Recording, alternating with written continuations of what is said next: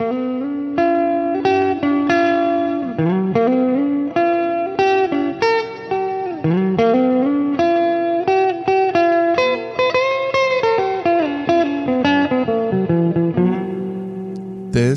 is unstructured. Today we're joined by Margot Leitman, author of Long Story Short, the only storytelling guide you'll ever need, and the upcoming What's Your Story, a workbook for the storyteller and all of us. And I'm assuming the workbook will help us apply the lessons that are in the original book. How are you doing today, Margot? I'm great. How are you? I'm fantastic. Now, I'm actually almost selling you short by just mentioning these first two elements. And I'm sure we're going to discover more as we go. I know yeah. you are a five time Moth Grand Slam winner. Um, you've done work with the United Citizens Brigade or UCB. You're a comedian. You've been on Conan O'Brien. Um, I first discovered you, oddly enough, by doing research on a previous guest. But what I wanted to talk to you about today uh, was the idea of storytelling and podcasting. And yeah. that's something that I feel like I really need to develop more. I'm starting to get smarter about saying to guests, if you have a concept, that's great, but tell me a story on how that concept works versus the actual concept. Yes, I agree about that completely in any regard. How do you tell a story to exemplify a point rather than make your point with facts and numbers is a big thing I say to people. But also, we don't really attach to things usually unless there's a personal narrative to that. Advertising does that pretty well.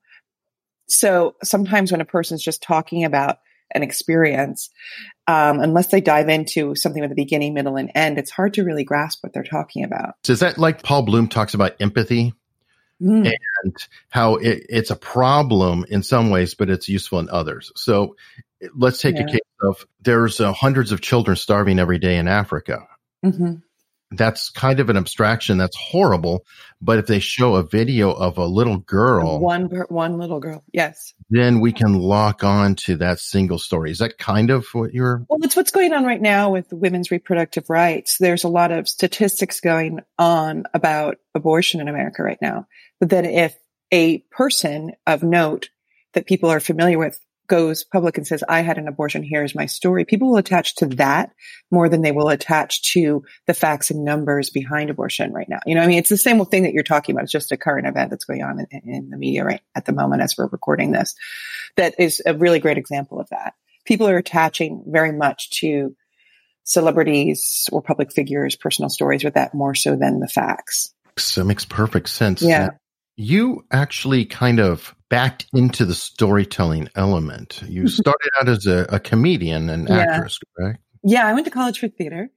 And then I was doing comedy in New York for many, many years.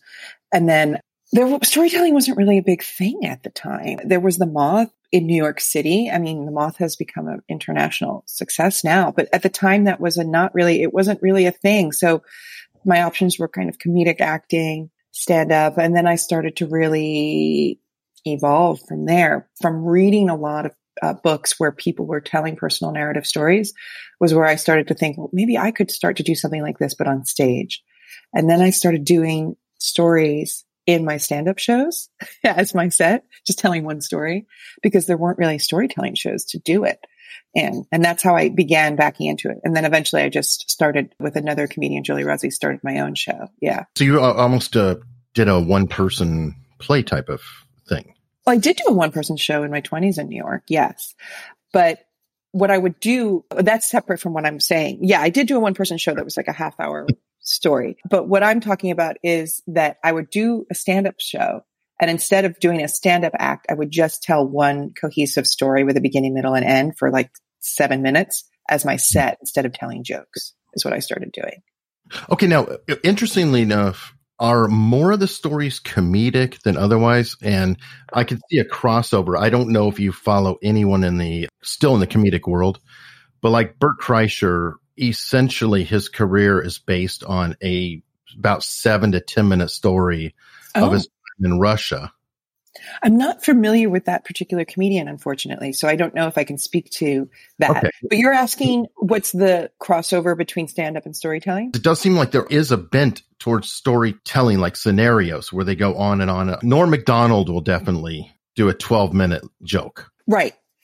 I mean, I think that there are differences. Like people ask me about this a lot because there's a lot of, it's a bit of a gray area, Mhm. um, like between what we would call comedic storytelling and stand up.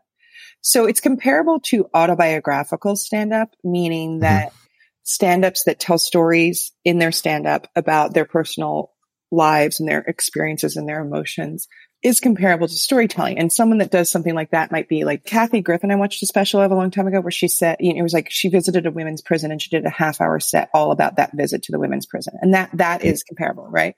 But then if you look at someone like Jerry Seinfeld, he's an observational stand up, meaning that he makes observations about things and that is a joke. It's not really about his personal story or experience, right? So there's observational stand up and then there's autobiographical stand up and storytelling is similar to autobiographical stand up. The difference is in stand up, you have to, you are required to get laughs. That is the point of it. So if you are doing stand up and you don't get a laugh for like 15, 20, 30 seconds, you're bombing. Where in storytelling, you have the freedom to get no laughs or get one laugh in six minutes or what have you. So the timing of it is very different. The other thing that's very different is that in storytelling, if you have too many setup punchlines, you're going to come off as insincere and your audience turns on you. That's a big one. I had a question about that because actually there's a previous guest, uh, Parker um, Schaffel. He's a CIA analyst now, but he entered Moth and he told one of his stories, but Mhm. it's not comedic. Yeah. It- and he actually kind of felt very frustrated because the MC was very comedic and he felt like it was a jokey, jokey environment and he was uncomfortable. I was wondering, is there a different venue for a, a more dramatic style of story, or is that just maybe his host was? I think that was just the night I go to the Moth. My experiences at the Moth is that there are many serious stories on it. And if you listen to the Moth podcast, there's tons of serious stories on it. Sometimes you feel like the odd man out if you tell something funny. So I think that was just the night, the one night that this particular person went to it. Yeah. Okay, yeah, I wanted to check on that because, it, like you said, it's a kind of narrow field and Yeah. be awesome for anyone with a story, whatever the story is, to Yeah. have. But you don't have to be funny at the Moth. Absolutely not. And you don't have to be funny in storytelling. I mean, I teach classes in this and we put on a show at the end of the class and most people will tell a funny story and I'll usually have one to two out of the 10 students that don't. And it really rounds out the show nicely. Is there something to be said too that uh, sometimes in a serious story there may be funny beats? I think there should be. I think no story should be one level. I don't think a story should be all what we refer to as tragedy porn, you know, just like complete disaster the whole way through with not even one moment where you can breathe. That's rough. And then the other flip side that I see a lot is that it's all fluff. It's like a silly slapstick thing with no substance is also not great either. So I think it needs to have both, you know, if you're telling a funny story, you need to have some moments of depth. And if you're telling a very, very serious story, you need to have moments where we can breathe. I like to compare it to when, if you've ever been in any sort of religious sermon at all, and the priest or the rabbi or whomever is up there and they make some sort of really bad small joke. I don't know, you know, about the coffee or something. And everybody laughs hysterically. They're like, Oh my God, it's great.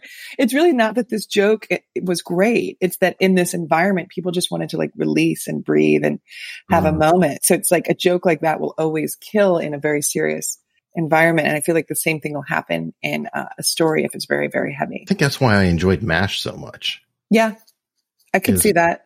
I mean, I think if you actually start looking at a lot of the TV you enjoy, you'll you'll start to see that technique. You know, it's really dark, and then there'll be something really light in there for a brief moment that just lets you breathe. You know, Versus a laugh track, just joke after joke after joke after joke, and you right? kind of but still, even a TV show that is that, there is some substance to it. You know, otherwise it wouldn't succeed at all. you've done some writing on these. on How TV shows. I've done Yeah. a little TV writing. It's it's at this point in my life, it's hard. It's a, that's a full time gig when you're writing on a TV show, just completely full time. And so when all of my work in storytelling and live performing, teaching, public speaking, and writing books about this has started to take off in a way. I, it's not like you can write for TV on the side. It's a full time gig, you know? So I had to, at this point in my life, focus in on my, my business. Okay. I'm going to spin this to podcasting because, well, Mhm. it's all about me. I love It is. that. So you were scouting for This American Life. Yeah, yeah. I worked for about a year as a story scout for This American Life to try to develop and curate and bring some stories from. I live in California and they're based out of New York. So I worked for a year, um, you know, developing some stories out here to bring to them to possibly get on the show. And a, and a couple of them did, which was great. Can you describe one of them in the process? Because I, I think everybody, I mean, there's a lot of people who listen to This American Life in the podcast. Yeah. And I would love to see behind the scenes how it is you pick something. How do you pitch it? How do you, you know, all of that? It would be just fascinating. I think their big thing, and I think it's a wonderful model, is that you, it's a story that you think is about one thing, but then it unfolds and it's actually about something else. And then it unfolds and it's about actually about something bigger than that. And then it unfolds and it's actually about something even huger than that. That's pretty much what they're looking for. So it's not about, it wouldn't be a story about you going to buy a car and then you find out that it's this you know, the you, you get an even better car than you thought you were going to get. They're not going to look for a story like that. It's a story about you going to find a car and the salesman seems a little odd. And then you guys start talking to him and you realize that you might be related. And then, you know what I mean? Like it goes in that direction. Like it's a story that starts out about one thing and it's actually about something completely different. Well, great. Can you share one of the stories that you pitched? That went, I mean, I had, there's one called that I worked with that I forget the name of the episode in defense of ignorance, maybe. It's a show about ignorance. And it was a really funny story about this girl who worked on a, she had like a job for a few days where she worked for this hero of hers, a, her, a comedian, I think it was, that she idolized and she got to work for him for a few days. Mhm. And then she, um, she's this really kind of shy, socially awkward person. And she was really like flattered to have the job.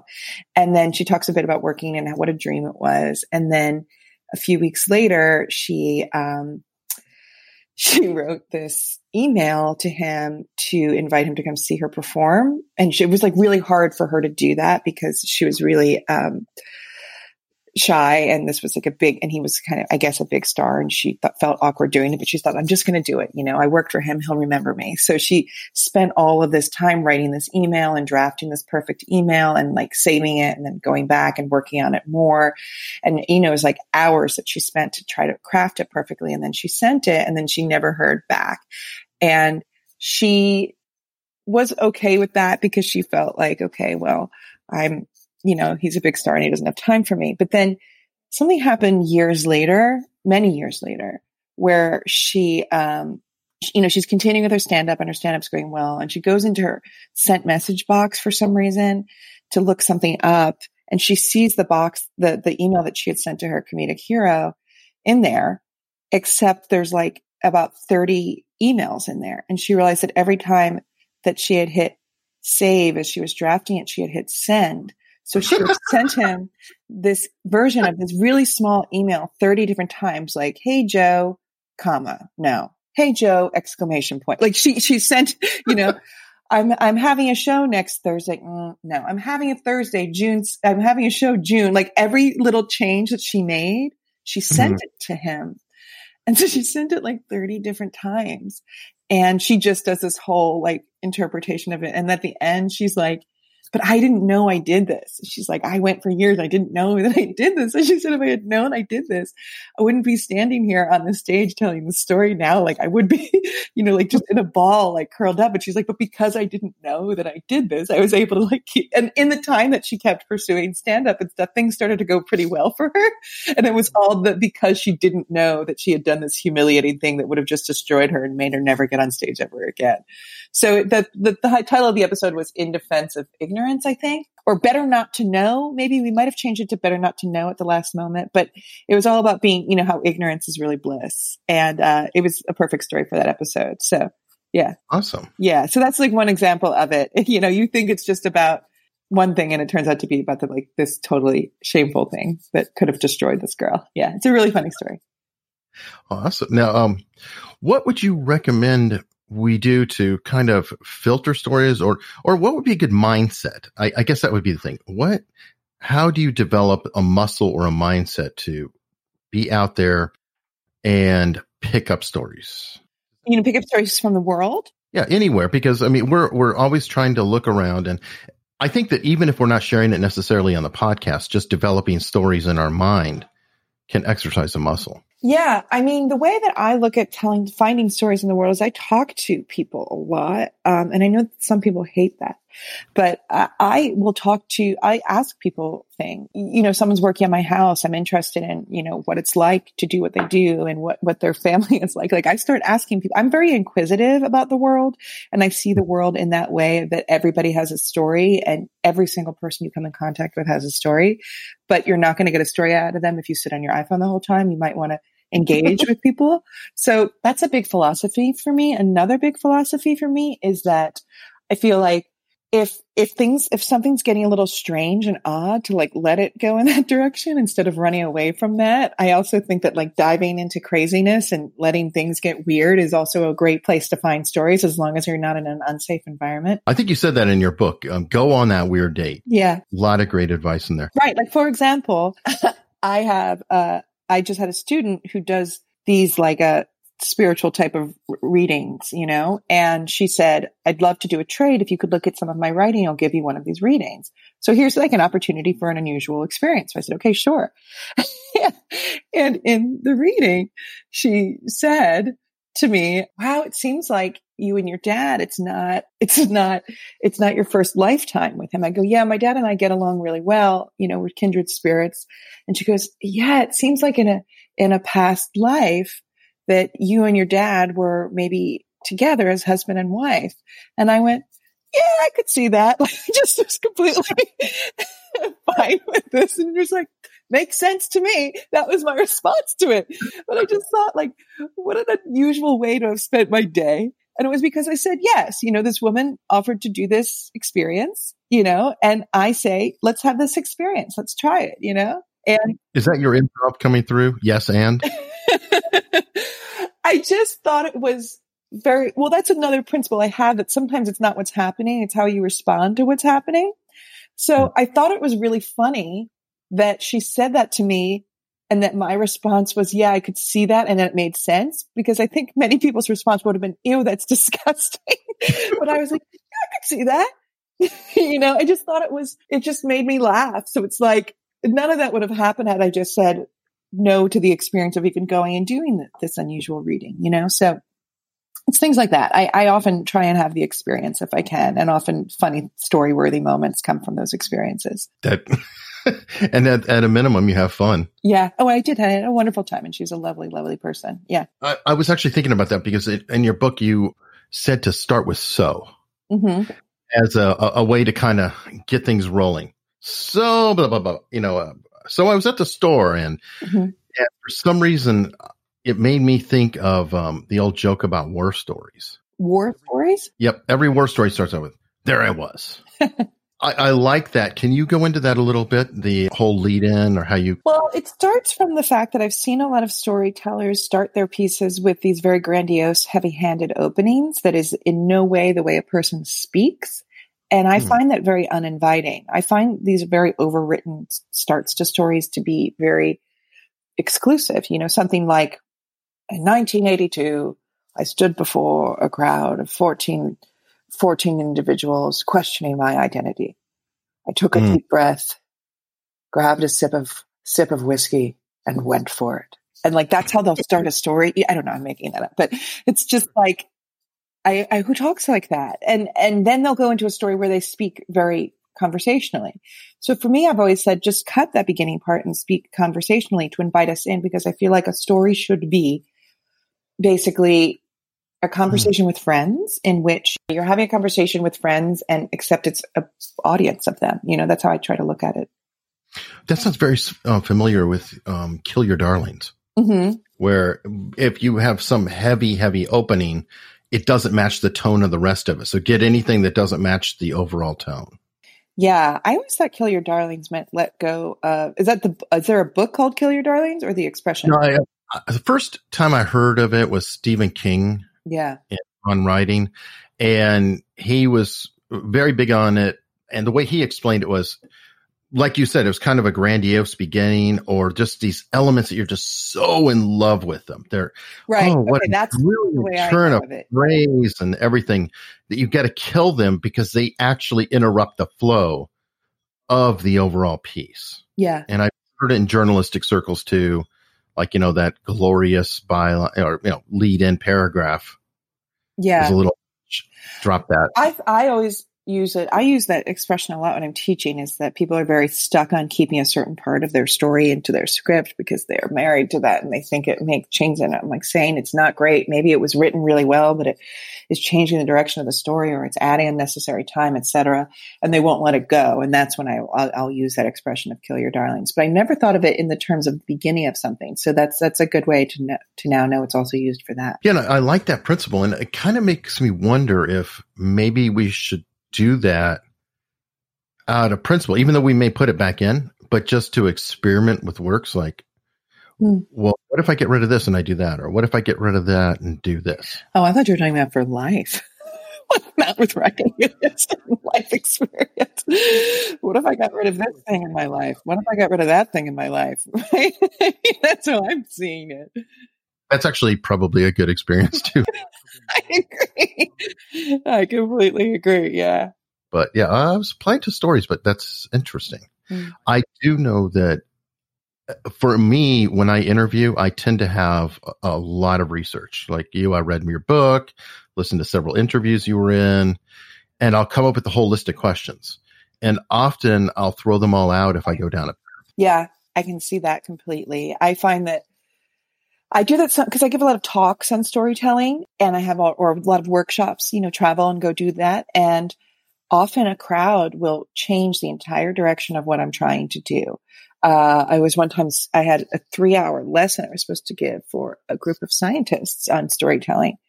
And Hmm. it was such a wonderful group and they just wanted to ask questions and ch- take the conversation in a completely di- different way. And I had to just, at a certain point, as you're saying, kill your darlings, let go of my lesson plans and say, okay, this is what this is what this group wants as scientists. They're inquisitive. They have a different way of looking at this than perhaps a different group of people might. And I have to let go of everything I've planned for today and do what they want. And it was very successful. And it was a great experience. And it was good for me to like let go of that control. I was going to ask you that because I, I've taught at the U of A extended U, and I find that when Mhm. students take control, I learn more Mhm. because I, I don't have that control. So I'm wondering, especially when you're talking about scientists, because they have to have a, a completely different perspective on how they're looking at things. Yeah. It probably made you question some of your own material and thoughts. We both did. I think the scientists really, really, really did. Um, it was, it was one of the most memorable talks I've given because it went in such a unique direction. Whereas a lot of times I'm just kind of talking at a group and they're listening and taking notes and then they say thank you and I, they leave. That was one of my most memorable talks. That's a good point. How do you, I mean, obviously you have lesson plans, you've done this, and you probably are giving a very similar presentation Mhm. a couple hundred times a year or what, however many times. How do you keep it fresh and how do you not bore yourself and get in lockstep with talking points? I mean, that's the thing, right? I, I feel like I'm prepping a speech right now and I feel like, boy, I'm a little sick of myself, you know, but you have to, I have to remember that, um, they're not, you know, you know, they're meeting me for the first time and learning about this for the first time and finding joy in that. I don't, I, I love what I do. I, I'm a, in a rare and lucky position that I really, really have a great career that I truly in lo- love and I truly feel fulfilled by and I truly find purpose in. So at the end of the day, if like something feels slightly repetitive, if that's the worst of it, I, it's a, it's not a big deal, you know? But how do you keep yourself from appearing bored? Uh, Like I said, it, it can be kind of tricky because you, yeah, yeah. Oh, yeah, blah, blah, blah. Um, do you change it up? Every crowd is different and every group of people ask. I mean, I sometimes get repeatedly asked certain questions, but then I start to say, if we do exercises, I will say like written exercises where people have to fill in a blank or, or tell a certain type of story. I will say, Hey, I get this answer blank, blank, blank a lot, or I get this story da, da, da, da, da, a lot. So let's avoid those and try to come up with something new. And it just challenges them to say, um, because they don't know that I hear certain types of stories over and over again. So to say to the types of stories that I do hear, they'll go, okay, that's not a unique story. I thought it was. Let me challenge myself even further. And it's a challenge for them as well. Hmm, I like that preemptively. Yeah. So before they even answer or do the exercise, sometimes I'll say, but don't do this or this or this. And then they'll go, okay. Well, that's a perfect segue into your next book. Yeah. Can we talk about that? Can you describe it? Yeah. So, What's Your Story? It comes out August 27th from Sasquatch Books, and it's a workbook. So, what it is, it's filled with prompts, guided prompts, lists, exercises to get the story out of your head onto the page and then out into the world. So, long story short, was really my previous storytelling book was really about how to properly tell a story. But what I found was the journey ended there for a lot of people people learned how to tell a story, but then they never told it. They have the tools and they're just living with them. So this is a real nudge to actually have you start at the very least writing the stories, if not getting them out on a stage or on, on whatever's or podcast, et cetera, whatever the stage quote unquote might be for you. So it's almost like uh, learning scales of music. In what way? Here are the beats. And then over time, we can then move away from it. So it's not not rules written in stone, but kind of a template that we can yeah, follow. There are, there are story templates in there. There are, you know, these prompts and lists. There's there are a few lessons, but not much. Um, there's like guides of how to start your own storytelling show and how to how to produce shows in there and everything like that. So it's really for the budding storyteller or a person that is doing this to really kind of start doing it. I don't know about you. Are you a, do you write in journals? Are you a person that does that? No, I'm terrible. yeah. I bought, I asked my publisher, what's the best selling, um, book at Sasquatch Books where these books are published. And she said mm-hmm. it was these books by, I, I think I'm going to say her name or Moorea Seal, uh, where, which are these books called 52 the 52 list project or 52 lists for happiness. And then there's some coming out 52 lists for calm, etc. Mm-hmm. And it's these journals that have a prompt at the top, 52 different types of lists. So it's like list the people that make mm-hmm. you feel happy and then you write them down. So anyway, so I bought the book to see, you know, what is it that makes this the best selling book there? And I have found that a guided journal rather than a blank journal, I will do. And I'm doing the journal and that, and it's great because this workbook that I have, it's not a book of blank pages. There's lessons in there and there's places for you to write in it and such. But for me to actually, as I'm publishing one, to be doing someone else's at the same time and realizing the value of it is really good for me because I can, I, I find that it's a really enjoyable experience and I'm actually doing the work when it's guided rather than a blank page, which is, I think, harder for a, a lot of people to get started. Have you thought about having fill outable that's a technical term, uh, PDFs or anything of that sort that you could put as a companion to the book? You know, well, the book is meant to be written in, so there's no PDFs that go with it. But this workbook is has all places for you to write in. Unlike Long Story Short, which is was you could write in, but there weren't like actual spaces for it. Okay, and if we want another story, buy another book. What? no, there's there's about I think there's ten templates for stories in it, uh, amidst other things. There's it's a, a, on the Amazon page. They actually just put up some images of the inside work. It's done by this amazing illustrator Joyce Wang, who's actually working to do some artwork for my new website launch, etc. So she's just it's she's just very talented. I'm not the artist behind this. I'm the writer behind it all. Well, that sounds great. Now to wrap things up, what is the one thing we can do that'll help open our mind to being better communicators and storytellers? I mean, it's easier said than done, but listen.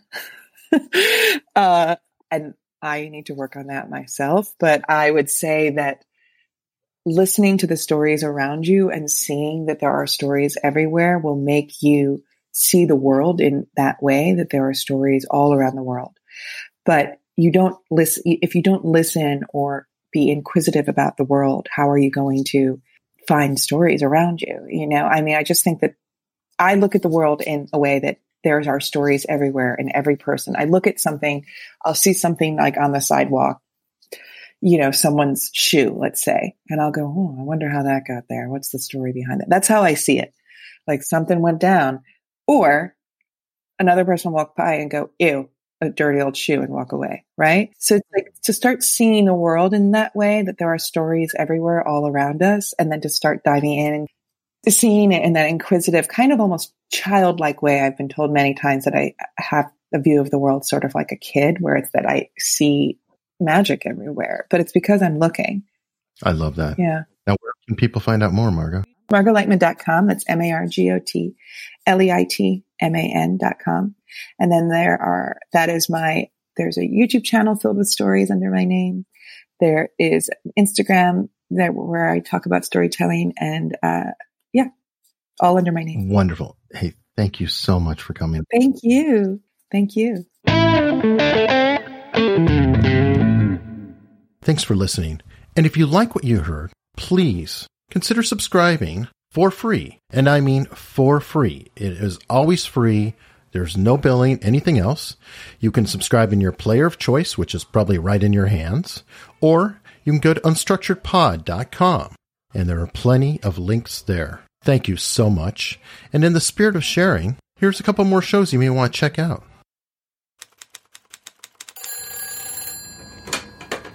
Mr. Hayes' office, how may I help you? Andrea, it's Marilyn over at Kennedy Parker Construction. Hello, Marilyn. Would you like me to connect Mr. Parker to A Mr. fish Hayes? surrounded by sharks. A secretary cursed by desire and ambition. Introducing The Diarist by Donna Barrow Green. The Diarist, an addictive psychological thriller, satirical, suspenseful, and full of twists. Available on iTunes or anywhere you get your podcasts. Yes. I'm sorry if I've hurt your feelings. Or if something I've said has led you to believe I think you're incompetent. It's just been so long since you've given me any encouragements or compliments on my. Andrea. I do notice you. I like that blouse on you very much. You look very pretty just as you are right now. Oh.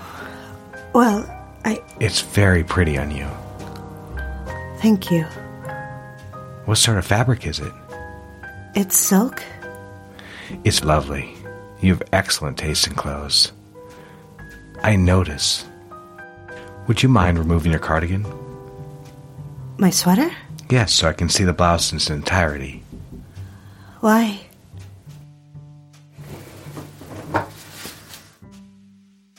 I like it very much.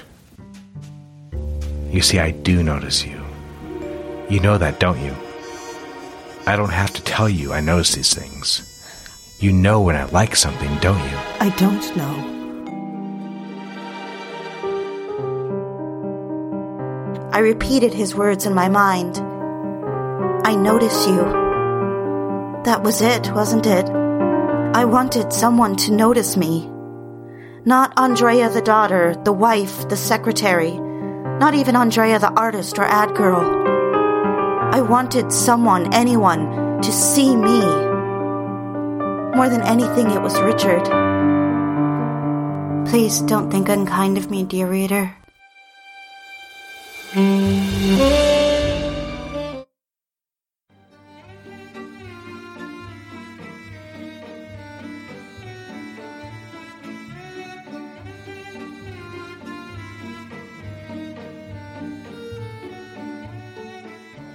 Podcast fans. I'm Rachel, host of We're All Mad Here, a new podcast about the history of mental health. Do you love history? Do you love creepy stories of abandoned hospitals? How about questionable medical procedures? We're covering it all. Not only will we sneak around in old asylums, we'll talk about the patients that stayed there and what their lives were like. We're covering disorders, cures, and living life with mental illness. So come join us on We're All Mad Here at allmadpod.com because the history of mental illness is insane.